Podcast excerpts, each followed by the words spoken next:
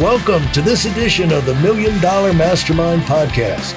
This is where we pick the brains of high achievers from all walks of life and get their hard earned, real world insights on winning.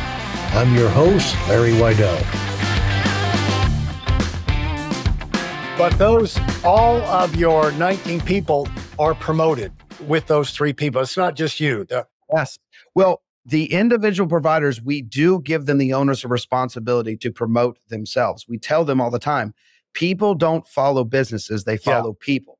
You don't follow Nike, but you'll follow Michael Jordan. Right. Right. People follow people. So if you really promote yourself and you make yourself out there and show people your personality and maybe your pets and what you like and your hobbies or what's important on your heart, and then throw in your great work, your before and afters, that's how you're going to grow. But when I go and I try to give, I even give talks on this to some other doctors who are struggling with, I'm like, I'll, I'll pull up their Instagram and say, look, you're all commercials all the time. Before and after, before and after, before and after, 30% off, blah, blah, blah. Who wants to watch that? Who wants to watch nothing but commercials? Treat your Instagram, if it's a business, as entertainment. Yeah. Wow. Now, as you went into uh, all of this thing, you're so let's just say how quick did you learn about the content entertainment? Did you study the doctor that you trained up in Massachusetts and kind of use that as a role model for I did starting off? I did. In fact, I linked first with a really well-known social media doctor, Dr. Miami, who's actually known as real name is Dr. Michael Salzhauer. And he, I think, still has, I think, more followers than anyone else on Instagram. I believe that he does. But he was, I think, more of the pioneer. He may not have been the first, but the real pioneer to understand how smart it is. And when if you see Dr. Miami and you look at his crazy wild skits and everything he does, you would think this guy's out of control and, and not a professional. Let me tell you something. That man, Orthodox Jew, wonderful husband, wonderful father, doesn't drink alcohol, is straight laced. But when he turns on the channel, you know, the skits and the funny stuff that you see. But when you go visit him, he's extremely professional, runs a tight ship, right? I mean, really, really, you know, focused on giving great results with low complications. And I was like, wow, this is just a show. That's all it is. And he told me something that was really smart. He said, All right, Chad, he goes, stop wanting patients, start wanting fans. You don't want patients, you want fans. Fans are going to be loyal to your practice. Fans will wait a long time to have surgery with you and not go to someone else fans are going to be less likely to have complications that are really going to listen to you and fans are going to be way more likely to refer you to other people. Patient is just going to be a patient. But if they're a fan of you and your work and your practice it's going to be completely different. Well i, I know that uh, you can relate to the fact that the magnitude of this kind of change you have to go through yourself because when you grow up as in a professional enterprise and you're a professional, you try and produce, you know, the legitimate image. You know, like if you're in financial services, which I've spent a, a lifetime in financial services, you don't want to come in as like Clarabelle the clown and like, you know, let's, where are we going to put this uh, half a million dollar investment? Right.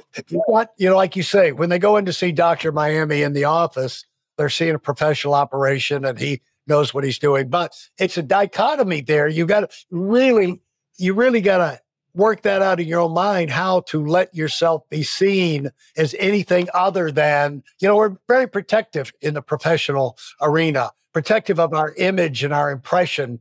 And how did you get over that? That's such a good question. A lot of people would never even think to ask. There is, in fact, the medical boards. Ooh, they frown on. Oh, I bet. Oh, Lord. Better be careful. I created a list of rules that I thought would cross the line of professionalism. So, for instance, let me give you just some examples, some of my rules. I would, of course, never film anybody anywhere. And in fact, no medical record anywhere. We always review the film footage, nowhere where there's a medical record or anything of anyone's name, et cetera, in the footage, unless that person has signed a consent form for all the media, right. et cetera. So the only person they're signed. Next, we stick with more mostly strictly educational content if the patient is still asleep. So there's no dancing, there's no singing, there's no none of that stuff. We have a patient asleep on the table. I will finish a case, tape on and everything, and then explain. It looks entertaining, but I'm really explaining. Here's we had to make this pocket. There was a little asymmetry. You had to do this, et cetera, et cetera, et cetera. All right, guys, she looks amazing. Let's go. Whatever. Right. You know, something like that. A little yeah. tagline at the end. I also never delay a case. If the people that are ready to film are not ready, or I'm in clinic and the patient's asleep and they're ready, they've got the patient prepped to go and do the quick little educational video, I always wake the patient up. So I will never prolong a case just so that I can get footage, right?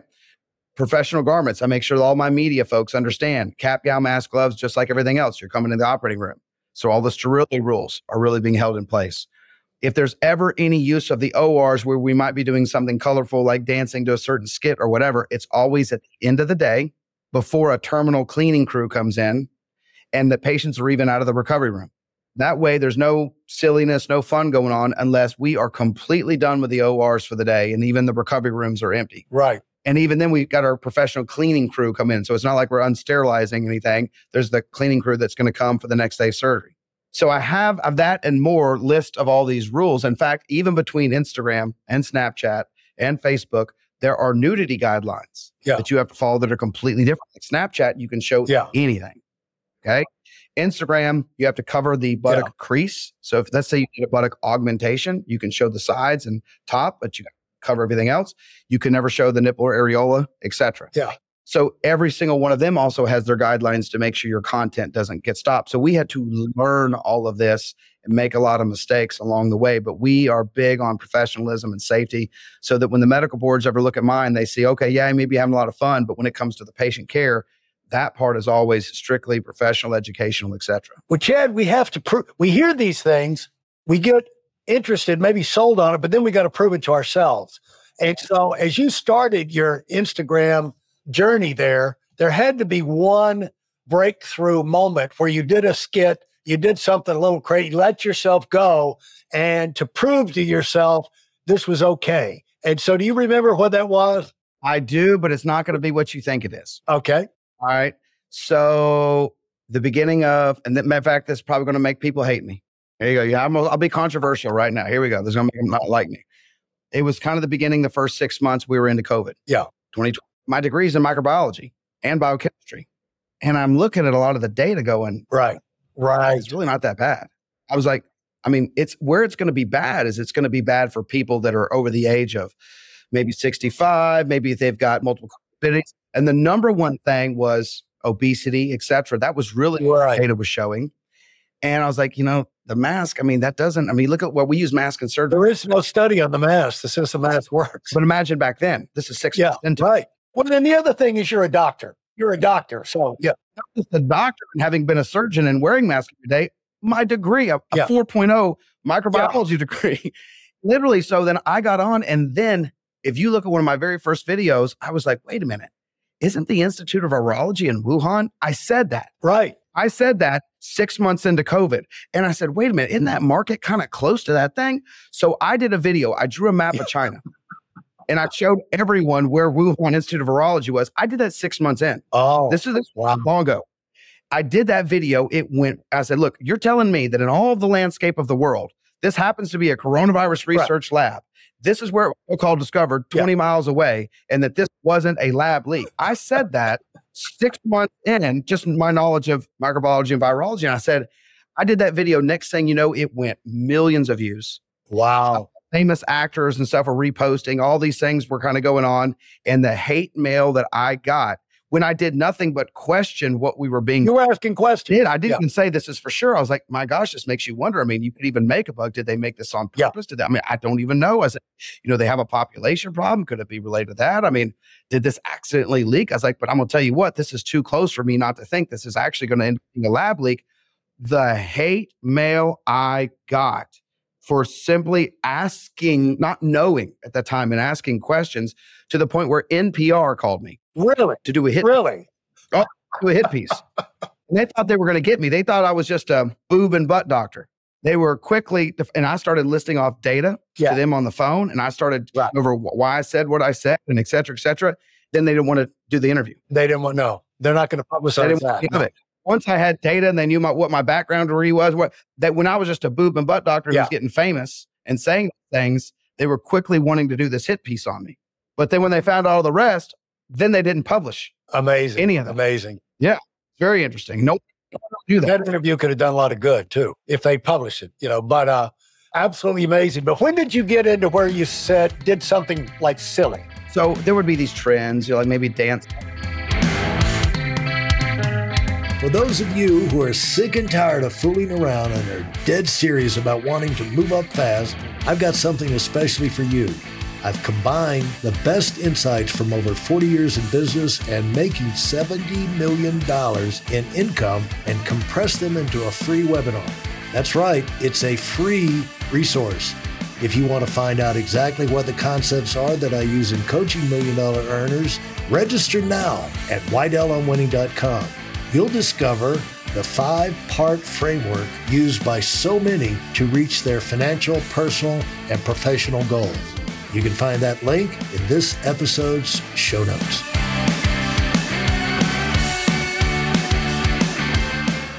Somewhere in there, you had to prove to yourself silly is okay. Yeah, he was. I bring up the only. I will get to that, but I only bring up that one because it was way more. That was the most negative, the most controversial by far. Was just being a clinician and going over data that didn't match with a political narrative. Okay. But what's the end result of that? You lived through it. I lived through it just fine, but boy, I will tell you, I learned so many lessons.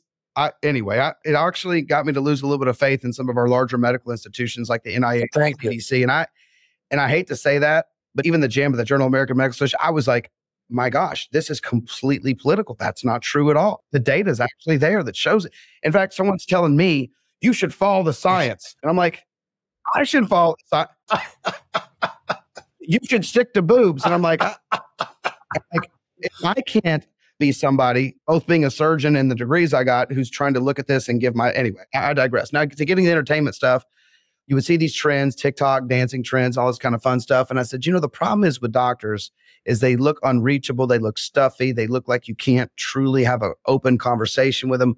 We've got to humble ourselves a little bit while maintaining professionalism and show people we're very approachable, very likable. We joke around like anyone else, no matter how serious the surgeries are. So I said, let's start doing some of these, you know, fun skits. And whether it was dancing or there's just so many you can do, right? And it took off boy, it just one or two little songs in, trying to learn little silly dances that people are doing. And they here they see their doctor trying this new little dance. And then also doing it with the staff. So they see what the staff is like. Then I'd get some of the other surgeons who were pretty reluctant to do it with me, you know, and they started doing I bet. I bet. and then boom, boom, boom, boom. And what you saw was there would be way more people go, I don't know when I'm going to get my tummy tuck done, but when I do, it's going to be with you. Wow. Wow. So it wasn't that I showed an incredible before and after in my board certifications, just the fact that our staff was likable and it looked like a fun place and a place where they could really feel confident and comfortable at the same time. Then, like, okay, that's where I'm going to come get my surgery done. And I thought, you've got to be kidding me. It was just being personable and approachable that made people say, look, I don't know when I'm going to get my breast augmentation or lift or tummy tuck or etc. But when I do, when I get my money saved up, that's where I'm going to go. Now, how did you see your bookings? How quickly did that translate into where you got phone calls coming in and people book? I'm not going to say immediate, but it it was really a logarithmic growth. Logarithm, yeah. It was just like a hockey stick type. Yeah, it really was. It wasn't like I would do a skit and the phones would light up. It wasn't like that. It was just more that, boy, one next hit video to the next hit video. And I tell you, one that really took off, I'll never forget. There was a trending skit with Celine Dion, and it was so funny. And I said, hey, I'll use my liposuction cannula as a um, microphone and toss it to me across the room, just like they toss a microphone room. And it's just like when they put a spotlight on a patient, but instead use my overhead surgery light, Yeah. right? And then my wind blowing in the hair. Well, we have a cooling wand for after people have lasers on their face. It's set to put the cooling wand in my face. I'll grab the mic. I'll belt out the Celine Dion. Of course, after all the patients are gone for the day, I hit that video. Next thing you know, 40 million plus views on was that it's a TikTok. 40 million plus views on TikTok. And next thing you know, E Entertainment calls me up wanting the rights to the video so they can put it on their nightly show. Wow. Wow. You know, from a Celine Dion. And in fact, I was like, gosh, you know, I was looking about the population of America, and I was like, I, I don't know how many of these views were Americans versus worldwide at this point, but I was like, gosh, that means just walking around, there's about one in six or one in seven people in the United States that seen my video. That's amazing. Absolutely amazing. I thought this is great. And sure enough, I walk around, they're like, aren't Yeah. you that guy that did this lean? Happened a few times. Pretty amazing. I want to wrap this up with you know, you've got a multi tier type approach to running your business, which really sets you in up for really amazing future growth. And uh, I really think you stay on track now, Chad. You're going to have a chance to build a network that can do big things, can be very attractive for the monster hedge funds or to go private or something like that down the road. And I say that because of the structure and the thinking that you have put behind it. And one of the pieces that we haven't talked about, except you brought it up on, you kind of lifted the uh, the veil there when you talked about I've got rules for my social media content to where we make sure it's in line, and that is procedures. Planning is one thing, but then when it comes into implementing and running the game plan, you when it goes beyond yourself, where you've got a team. The key to a successful team is not only planning, but then having procedures in place like the Army, SOP, standard operating procedures that you've thought through, you've created yourself by doing that you know work. And you know, this is the simplest, quickest, best way to get things done. And if people do it this right. way, it's easy for me to keep up with them because this is how I think and everything. And I, you know, you kind of gave a hint there that you are organized in all these different areas about things that you do on a repetitive basis, like, you know, washing and folding the towels. You know, it's like taking the thought process, like, how do we want this done? What are the sequences? How can I teach somebody to do this? And then make sure it's done and then keep an eye on them, you know. But how much have you prioritize systematizing your the things you want done? I would say not enough. And I would say actually, though you might find it a strength of mine, I find it a weakness of mine. I would say the strength has come for some great team members around me. Like my company president, Rebecca McMahon, she is so good at that. And I've surrounded myself with people that I think are so good at things that I'm yeah. bad at. I'm a little bit more of a controlled chaos guy. I will see all the things moving, go, aha, aha, right, and put these into play. But finding these things and organizing and making repetitive, these these SOPs, as you say, so that people can follow that recipe book for success. She has been much better at that than me. Now, she her background, she's a nuclear engineer and she has an MBA. She came out of the corporate world. Her last job was help building a branch in Switzerland with General Electric. She retired at the young age of, gosh, what was she, late 50s or something like that, I think, and then joined me to help continue this great growth. So we're doing more of that now because I find that as we grow with our med spas, we needed to make them more similar in so many ways. Exact same front desk, exact same smell, exact same lighting, exact same products and services, everything same, which made it much more attractive. If you ultimately do do some sort of PE deal, they see that this is very yeah. standardized. That is mostly being put in place by her because I don't think I would be good at it. Yeah. I think I could probably force myself to sit down and do it, but then I would have losses in the areas that I'm good at. I've laughed. I've said, you know, people say, well, like, what, what's what do you think the number one thing you're really good at or keys to success outside of the me talking about just planning? And I say, you know, I would say operating is the second best thing I do. It's not really the first, even though I'm very proud of the work that I do. It's promotion. My ability to throw a party if someone says we want to have a great party on Friday, I can have 150, 200 people there, no problem. It's creating the energy, it's creating the vibe. It's created this Friday. I got an idea, guys. Let's do, we'll start with a couple of whites. We'll do it wine tasting like you've never had before. I got to, if you'll bring, you know, you see, I'm already beginning to just, right. Yeah. I'm going to do a wine tasting and I'm going to make it big. So promotions is where I found motivating promotions. It's not necessarily marketing, but specifically promoting is what I was good at not just personally, but professionally. And so I said, you know, if I move away from what I'm good at, what's been a key to our success to do these things like creating all the SOPs as we grow, then I think we will falter. And I had to put those people around me that were good at it. And the lesson for people listening that say, I'm just not that great a promoter, I'm more of a organizer and things like that is you could just hire. You know, you hire a promoter or someone who's really got that skill. Exactly. It's much more important to know what you're not good at than what you are good at. And to be humble about that and say, you know, someone is better than me at this. And I need to really listen. It doesn't mean you step away because sometimes I think the true pioneer of a company maybe sometimes steps away too much. Right. and they kind of realized, man, I really was good at that. That's what I really brought that spark into the company. We can all think of Steve Jobs and Apple, right? That person steps away that really brought that special Yeah. key element to it. I've actually pulled away sometimes too much Right. in my quest to get this right, but I will say that I'm always making mistakes. I'm never getting it right, but I'm always fighting for it to be better and I'm enjoying the journey. I'm never hard on myself. I say, oh, I made that mistake. That was wrong. And Rebecca and I, we don't mind uh, calling each other, oh, I was right about this. Yeah. She was the same thing. Oh, I was right about this. so a little bit of banter back and forth doesn't hurt. Yeah, fantastic. Well, thanks so much. You've been uh, a lot of fun and ve- very generous with your time. I got. I'm glad I got you on a slow afternoon in Chattanooga, and I always like to give our guests a last word.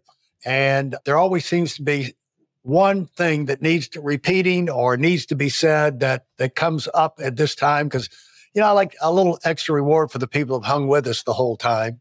And what would you say people who want to you know they're starting out or they want to go into another phase of expansion or something and uh, something that you'd want them to take away from uh, this conversation Okay. If it's not, I have nothing to sell anyone of your audience. I've got nothing to sell.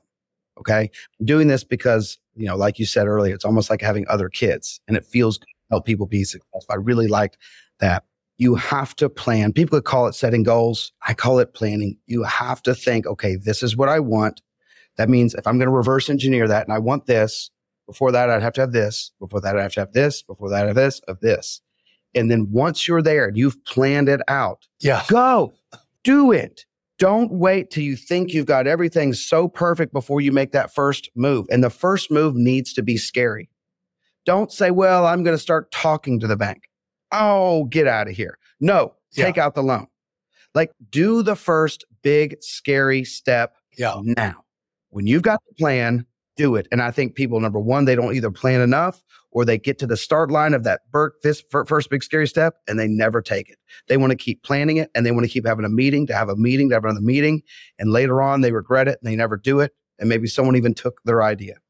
And, and I would say that's the biggest thing I see is either lack of planning or that first scary step, not making it. and the point is the world is moving fast and the if there's a great idea you see out there you better jump because somebody else probably sees it too and uh, the quicker you get in the quicker you can start improving and make it better and uh, build a lead over the people coming behind you so Absolutely. Well, I'm excited about what you're doing. It's a lot of fun to meet you and talk to you. As I said, I've seen you on social media, and uh, I'm going to look forward to uh, see what new skits you come up with and enjoy seeing your business expand in the future. And so let's stay in touch. Let's do this again down the road. Oh, it was, oh, the pleasure was all mine. And honestly, I'm humbled that you paid attention to my little channel and, and to my audience and spent the time to want to get to know me. Really, that's a blessing. Well, I think it's more than a little channel. We're doing okay. We're doing Thanks so much. Appreciate it. All right. Thanks for listening to the Million Dollar Mastermind. If you felt there were any valuable takeaways from this episode, please take a minute and leave us a five star review.